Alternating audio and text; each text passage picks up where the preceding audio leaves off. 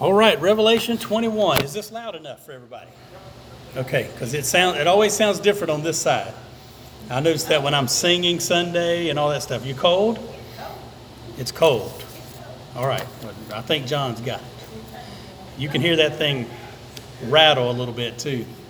Revelation 21, we finally start a new chapter, and there is so much here. So when you're looking at it, it's 27 verses. If I can do that in two weeks, I will. I don't know for sure if I can do it in two weeks, but I'm going to do the first eight verses tonight as we just kind of get started on this. Uh, I'll kind of give you an outline of Revelation here in just a few moments that kind of helps you divide this thing up a little bit, but this represents a change. It's a new spot in the book of Revelation. So let's just read it first, and then we'll back up and, and think about it together. Revelation 21. Then I saw a new heaven and a new earth. For the first heaven and the first earth passed away, and there was no longer any sea. And I saw the holy city, New Jerusalem, coming down out of heaven from God, made ready as a bride adorned for her husband.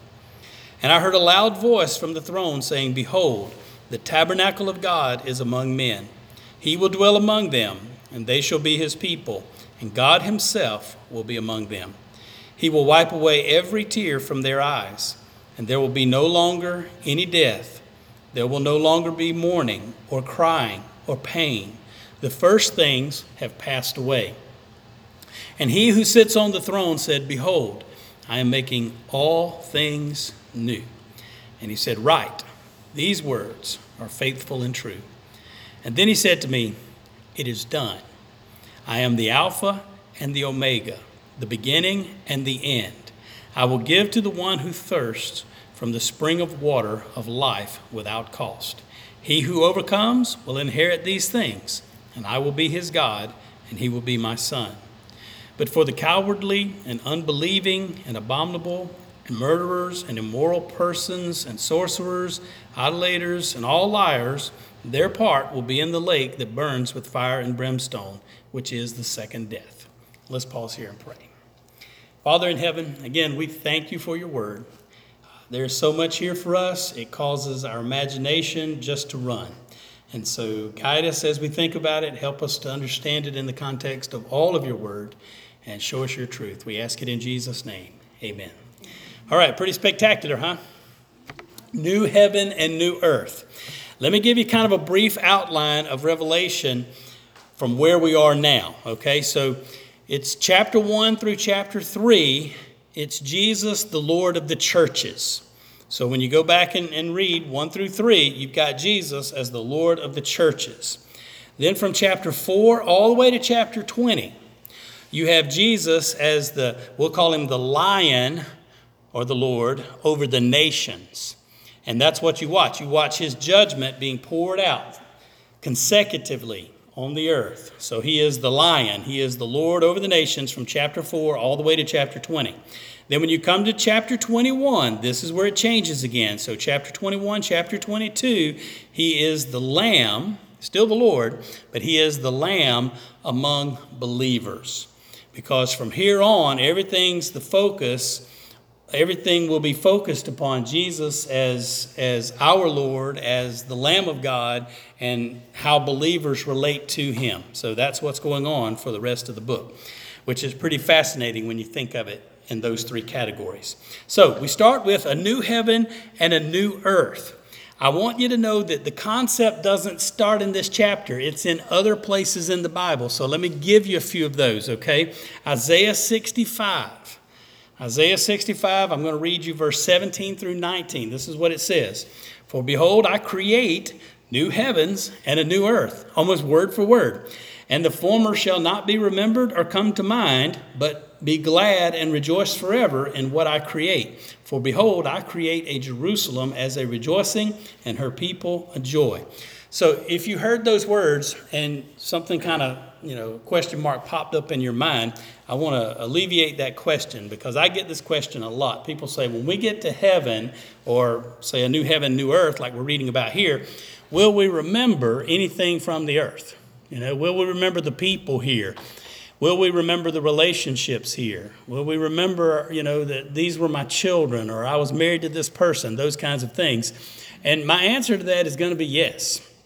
So when Isaiah speaks of this and he says that um, uh, the former shall not be remembered or come to mind, I don't think that means that it'll be impossible to have any memory of it. Because, and the reason I say that is because Jesus died here. He died on the cross here. He rose from the dead here. Adam and Eve were created here. So, so I don't think what Isaiah is saying means that, that it's like gone from memory, it'll never come back. I just think that everything you think of as negative, everything you think of as sin, everything you think of as fallenness, those things will, will not be imported from the past into the new. That, that's the way I look at that. Because, you know, Jesus took even his scars into his resurrected body. And there was no, there's no other reason for him to take something that represents brokenness like scars. There's no reason for him to take that into his resurrected body and into heaven unless it's tied to the memory of what he did. And the scars represent what he did for us. Yes? So if we have a, a recollection of our past, won't we be mournful of those who don't go to heaven? Yeah, I, I get that question a lot too because people say, well, what about, would I mourn over my own sins from the past?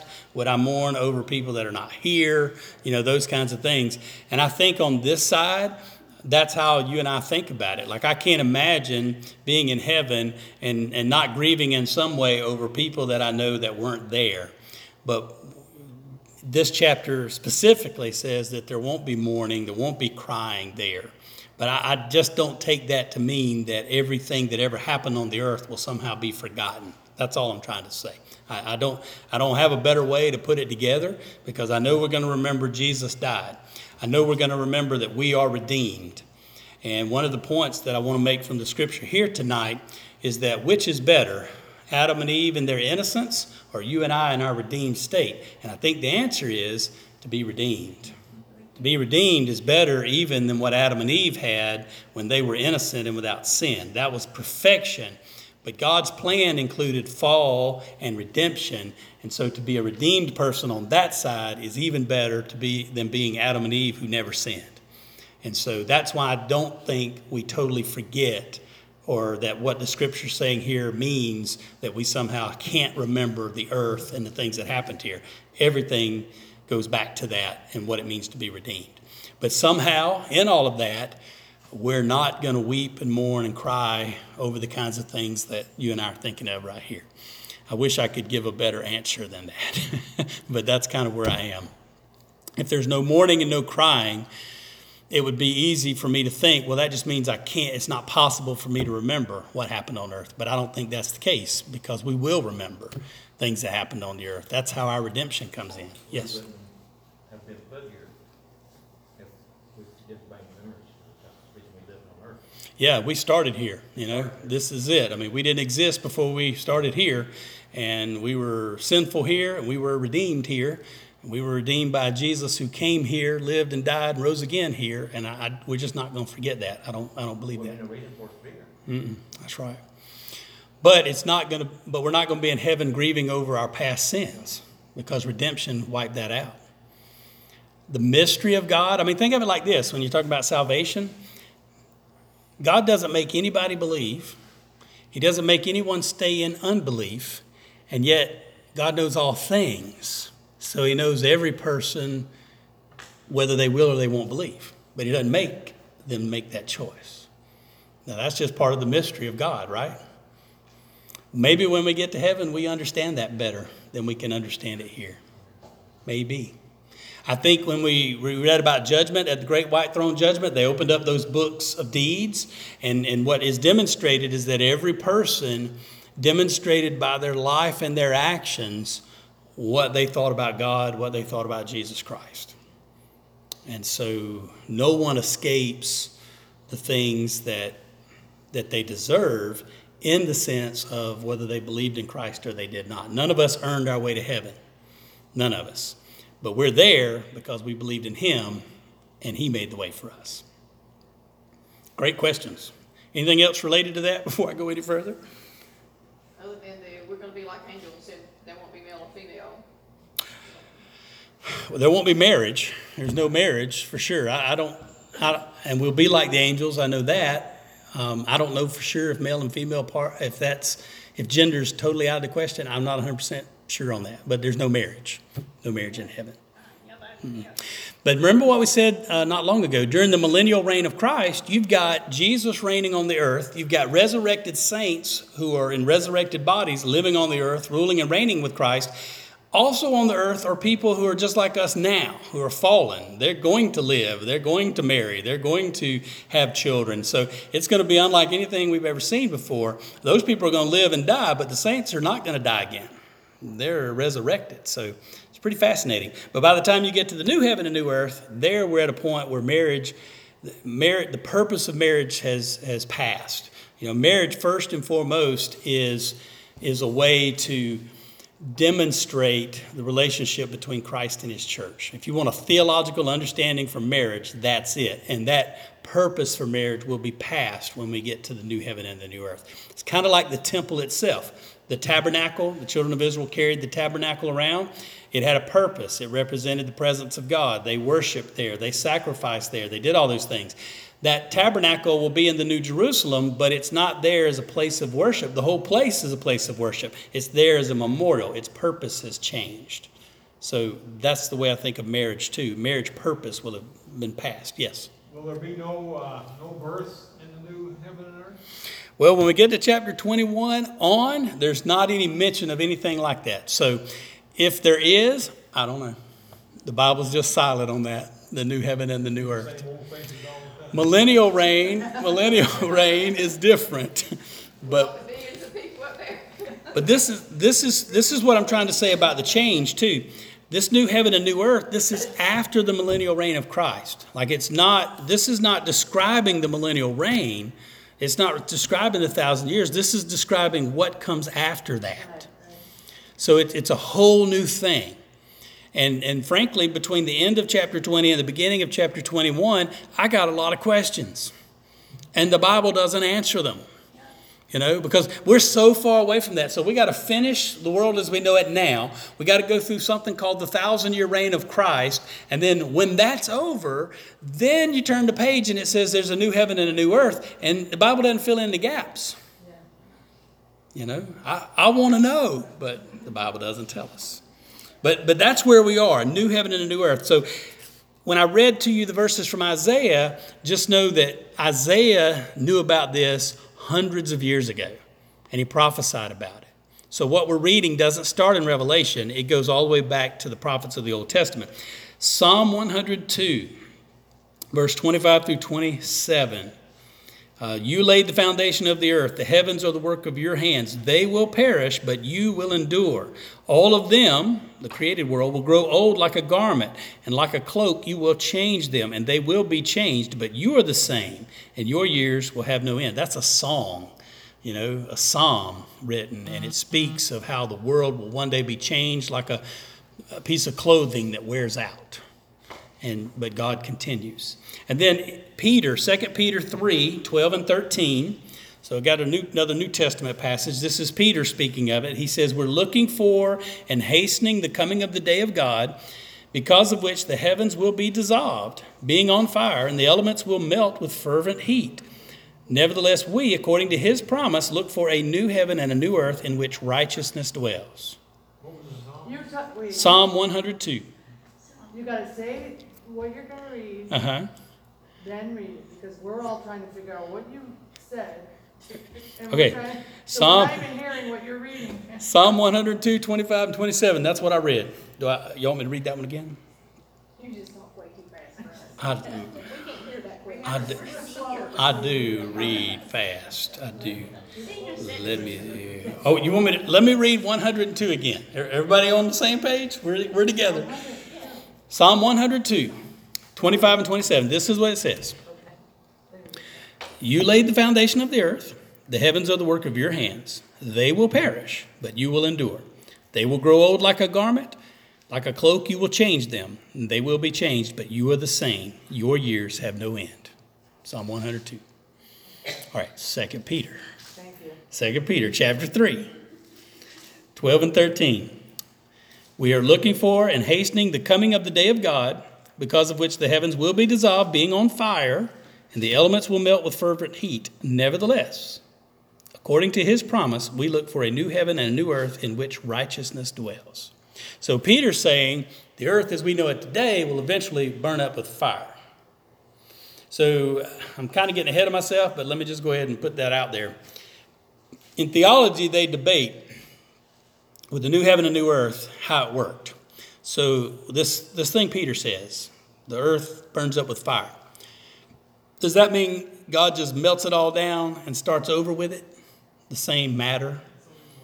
You know, it all kind of kind of like taking a piece of gold and melting it down and then making something new out of it. Is it, is that what he's talking about? Is that what's going to happen? Or is God is it going to be dissolved with fire like you're burning it up and it's gone? Like you burn up a piece of wood and it's gone, and then something completely new. You know, a different kind of matter like God created all of this from nothing. Is he going to do that again? Is he going to take from nothing and make something? And is that what the new heaven and new earth is going to be? And there's some wording issues that interpret that and make it kind of hard for people to know if it's one thing or the other. My view on it, I'm just going to tell you where I came down on it, is Jesus came to redeem this. You're made from this earth, right? You're made from this and you're redeemed. And I believe that all of the world will ultimately be redeemed. So I come down on the side of God may melt all this down with burning fire, but then He'll take the same matter that's here and from it make a new heaven and a new earth. That's that's where I come down. Yeah, not not do away with it and make something totally separate, but take this, melt it down, start over, so to speak.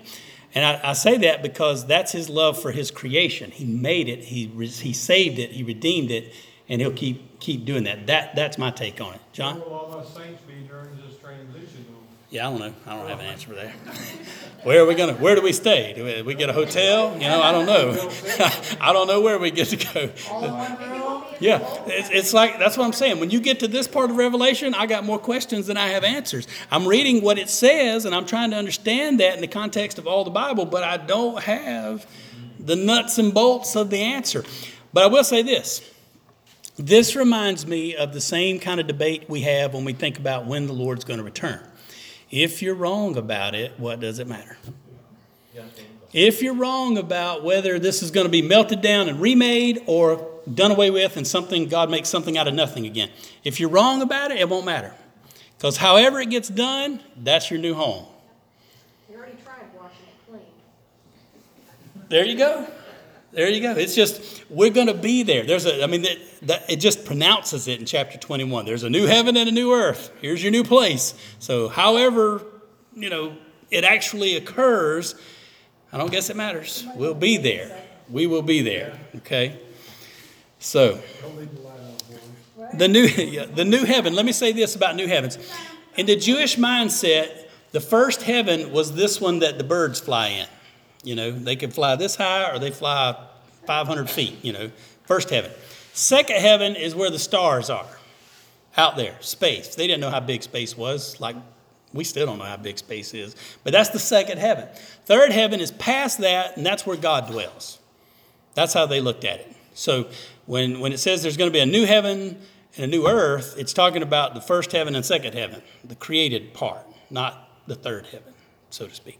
Paul kind of talks about that. He says, I knew a man, whether it was a dream or not, I don't know, but he went to the third heaven. That's what he was talking about. I went to the place where God dwells. I wasn't just in the sky somewhere, he went to the third heaven. That gives you another idea of how that works. Now, the scripture does say there's no more sea, and that's kind of weird in verse 21. The no more sea part may literally have to do with space, you know, like there's no more sea like we think of an actual ocean. But it may be that it's, it's more figurative than that because in Revelation, as in other prophecies in the Old Testament, when it speaks of the sea, it's usually talking about people and it's talking about the place of the dead or the place of evil and things like that in the sea. So I don't know if it's more figurative or literal on that. I kind of hate to imagine, I don't want to imagine I could be wrong. I don't want to imagine a new heaven and a new earth that doesn't have a beach. Beaches are great. God made them. They're wonderful. If He's going to make another heaven and earth, I'm going to think it's going to have better mountains and better beaches than we have right now. That's just me. So I'm going to lean toward the figurative side. And again, if I'm wrong, what does it matter? You know, we're just thinking these, thinking these things through. I did say earlier that this is on the other side of the millennial reign, so this is not part of the millennial reign. It is after the millennial reign. That's what we're thinking of. Verse 2 and verse 3. John says he saw the new city, holy city, New Jerusalem, coming down out of heaven from God. The reason this is so spectacular is because when Adam and Eve were here, the community was really small. You know, it was like population two. Yeah, the world was perfect, but there were only two of them. So they knew everybody, literally, okay? But in the new heaven and new earth, it's a whole city. And it's a so you think of, of Eden as a holy place, a perfect place where God walked with the only two people that were here. But now we're talking about a holy city with lots and lots and lots of people. And this is coming down from God out of heaven, and it represents a holy community. And we've never seen that before. This is something new. And when God says, I'm making all things new, this is part of that. So you and I have the benefit of being in on that at the very beginning. Only we're in it now. So so the, the part of you that's eternal, you know, the part of you that's spiritually alive, that the Holy Spirit dwells within you. And you know you're in a fallen body. That body's going to one day expire. It will get resurrected. In the resurrected form it will live forever. But there's a part of you that never ever dies you know a spiritual part of who you are. That's the part that will, of course, be in, it'll go from this life into the new world, right into this new holy city. And so we're already in it, we're already participating in it, but we've not ever been in a community where everything's perfect and everyone's perfect, and there are just probably millions and millions and millions of them. That's never happened before, and it won't happen until we get there. Even the millennial reign is going to have a mixture of resurrected people and fallen people. It's not until you get to chapter 21 where you get to a place where it is everyone's holy, everyone's redeemed, everyone knows Christ, everyone relates. It'll be like Adam and Eve, but it's, you know, times ever how many is there. That's the new thing. That's what makes it new, and that's what makes it so spectacular. And so when John sees this, uh, that's the overwhelming part of it. He describes it as a bride adorned for her husband. Okay, I'm to tell you all the fun part. I got to stop here in a minute. I'm running out of time. I get to do weddings from time to time. Sometimes I think I'm the only one having fun at the wedding. Like everybody's so stressed except for me. I'm having a great time. So there's always this point, you know, I'm standing down front, the groom is on this side, and usually, you know, by then the groomsmen are in, bridesmaids if it's a traditional wedding there. And then the music starts, everybody stands and they turn and look at who? They turn that way, they look at the bride, but not me. I look at this guy. Every single time. I watch this guy. I want to see his face when he sees that woman. That's what I want to see. Again, I'm the only one having fun. I don't know what's wrong with everybody. They don't know the secret. You're going to have plenty of time to look at the bride. Look at this guy. This moment's going to be over soon. You want to see this, okay? So that's part of the fun of a wedding. And when John describes this as, as a bride adorned for her husband, you know, that's what he's bringing out. It's just kind of that, that magic moment that happens, you know, if they've done it traditionally where, you know, he hasn't seen her, he doesn't, he doesn't know the dress, and, and it's just everything's there and every, all the situations set up, and, and he's ready, everybody else is ready, and she walks through the door. It's just a special moment. That's why I say look at the groom, watch the groom. I had that in my books too. You do? Look at the groom. Watch the groom. looks like. Yes, watch the groom. It's great. It's great. But you know, you see what John's doing. He's drawing off some of those most powerful moments that we ever kind of witness, and he's saying that's what it's like. That's what it was like when the holy city started to come down. That's what it's like. Now we hadn't read it yet, but it, it is here. The angel's going to say, "Let me show you the bride," and he takes him to see the city. So the city is the bride coming down from heaven. It, it's the people. It's the people. We are the bride of Christ. And that makes perfect sense when you think of it that way. Then the next part, he talks about the tabernacle of God is with men, and he will dwell with them. He goes on to say, He will dwell with them, and they shall be his people. So if you want to know, like if you want to just boil everything down in the whole Bible and say, What's this really all about? This is what it's about. There is a God, he made us, and he wants us to be with him.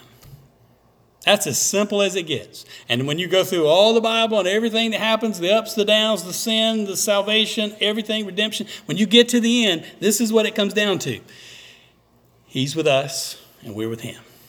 And that's what he wants. That's relationship. We don't have any better way to describe it other than relationship. God has always been. In Adam and Eve, God walked with them in the garden. At the end of the book, He's with us, we're with Him. It's the same thing. The whole Bible is a story of God pursuing His people that He loves that are lost. That's the whole thing. That's all of it. And it ought to make you feel good. you know, it ought to make you feel good. So when you go through your little bumps and bruises and difficult times in life, okay, just know all that's temporary. All that's going to be over soon. It'll all be done. Kind of like Judy having surgery Friday, you know. You got to do this, you got to do that. Then you got to have the actual surgery, but it's all going to be over soon, right? And then things get better. And and in some way, our whole lives are that way. Everything we go through, when it's all done, we're going to look at it and go, that was a speed bump. You know, it was a mountain when I was living through it, but now that I'm on the other side, it's a speed bump. That's all it was. Just a speed bump. That's it. Okay, so it is 6:50 and I am almost going to stop there. Let me finish verse 4 and then I'll stop. So it says the former things have passed away. And this is kind of what we were talking about Julie and Jimmy earlier. No tears, no sorrow, no death or pain. Later, we're going to find out there's no temple there, there are no sacrifices. It says there's no sun, there's no moon, no darkness, no sin, no abomination. I mean, all that's in the scripture here. And, you know, I don't know how to take that exactly, except to say it's, it's probably more figurative than it is literal. Okay? God made all of this with a sun and a moon. Okay? The new heaven and new earth if it doesn't have a sun and a moon like we think of it, it's going to be something even better. Okay, maybe that's the case, but it's probably a way of, of describing that there's nothing that in any way would be negative. There's never going to be night. You know, there, so there's no sun, there's no moon. Maybe there's never going to be night. There are no tears, there's no sorrow, there's no mourning, no pain, no death. Anything you think of that would be negative in some way, all of that is passed away. All of that's gone. All the things that would be kind of a tag or a reminder of sin, all those things are gone. Every single one. That's what he's talking about in verse 4. So that will bring us to verse 5. And uh, I will pick that up when we, I'm going to make myself a note. That's where we're stopping. So, Judy, we only made it to verse 5. Only made it to verse 5. But there was so much in the first four verses. So this will be part one on the uh, recording, and we'll get that uploaded. And we'll just, it's probably going to take two or three of these to work through the whole thing. But this gets us started in the right direction of what it means for us to one day go to a place called the new heaven and the new earth. Let's pray together. Father in heaven, you just blow us away when you give us something like this. And I know that the saints, hundreds and hundreds of years ago, had glimpses of this, and, and some of them saw and they knew and they wrote about it and they talked about it. And, and for centuries now, the subject has come up among your people, and we still are just amazed by it. We can't figure it out. We have more questions sometimes than answers, but, but what we do know is spectacular.